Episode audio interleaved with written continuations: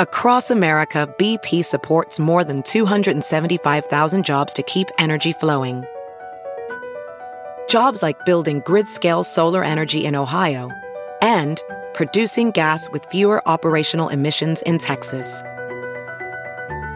It's and, not or. See what doing both means for energy nationwide at bp.com slash investing in America. Hello there, everyone. Judge Andrew Napolitano here for Judging Freedom.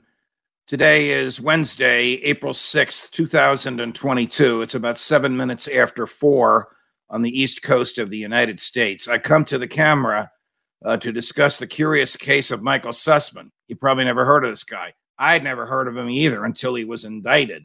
Michael Sussmann was the chief campaign lawyer for Mrs. Clinton in her campaign against Donald Trump for the presidency in 2016. Michael Sussmann has been indicted by John Durham, sort of a, a, a renegade prosecutor, because he was not appointed by Joe Biden.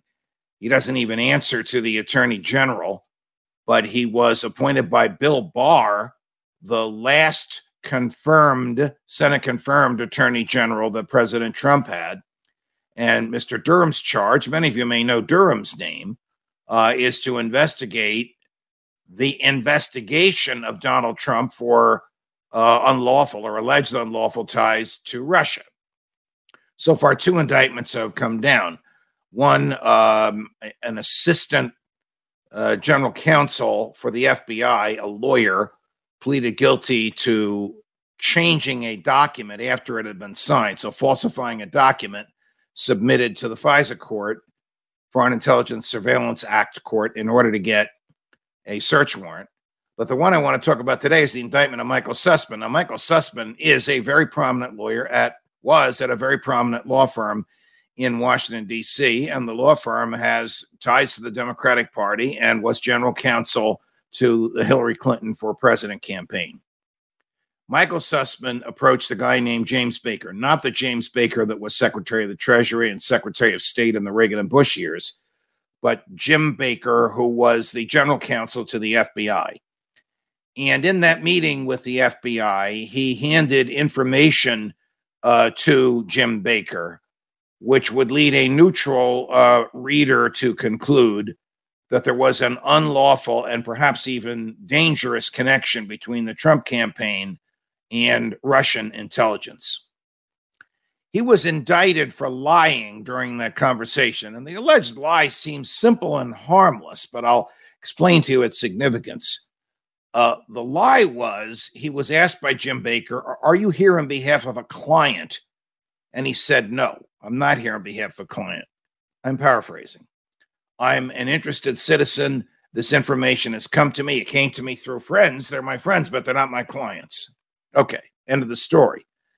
Except that um, John Durham, the prosecutor appointed by Bill Barr to investigate the Trump Russia situation, came across evidence to show that Michael Sussmann was, in fact, a lawyer for the Hillary Clinton campaign. So he told a lie to the lawyer for the FBI. Big deal. A lawyer told a lie. It's not going to bring the house down. Technically, it is a crime to lie to an FBI agent or a senior employee, a policymaking person at the FBI, if it's a material lie. If it's five after four and you say it's four after four, that's not material unless the difference between 404 and 405 is significant to the case. What's significant here is Durham alleges it began the wild goose chase that the FBI was on trying to find out Trump's alleged connections to the Russians. So, according to Durham, it was an effort to suck the FBI in to smear Donald Trump. It's not a crime to smear a political campaign.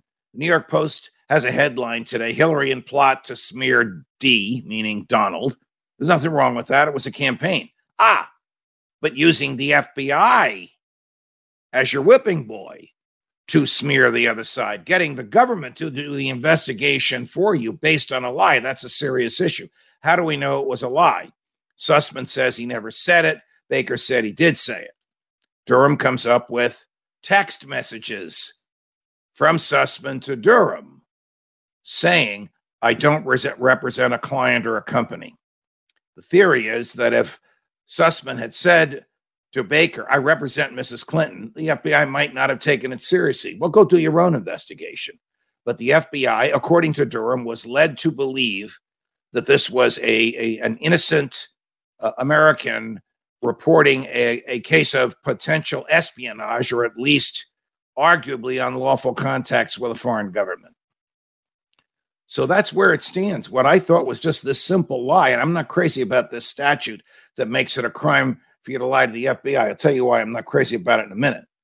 But what I what what appeared at first to be a simple allegation of a lie now appears to be the tip of an iceberg, a planned, plotted effort to seduce the FBI uh, into doing the dirty work for the Clinton campaign. Dirty work, but legal dirty work, investigating uh, the other side. Uh, why am I not happy with this statute that makes it a, a crime to lie to the FBI? Ah, because the FBI is allowed to lie to you. That's not an even playing field. Remember the famous case of Martha Stewart. During a conversation with her lawyer and an FBI agent, she lied to the FBI about whether or not she had stolen some stock. The FBI agent lied to her and her lawyer about whether she was a, a target of an investigation. She went to jail for six months. The FBI agent got promoted. That is not fair. All human beings have the same rights. If it's a crime to lie to the FBI, it should be a crime for the FBI to lie to you. What kind of a government lies to its own people? But that's where we are today. And I don't think that the constitutionality of that statute will be tested in this case. What will be tested is the patience of the American uh, public and whether or not there is more to this than Mr. Durham has shown. He showed this in documents he filed on Monday when he asked the court for permission to introduce the text messages at the time of trial. In doing that, he had to tell the court he had to show the court the text messages. In doing that, he made it open to the public. That's how it came to us. That's why we're discussing it today. I don't know where this is going to go. Uh, is it just a simple white lie, one lawyer to another? Candidly, something that happens every day, thousands of times a day? Or is it a serious effort by Mrs. Clinton and her crew to have the FBI do their dirty work for them? Time will tell. Judge Napolitano, judging freedom.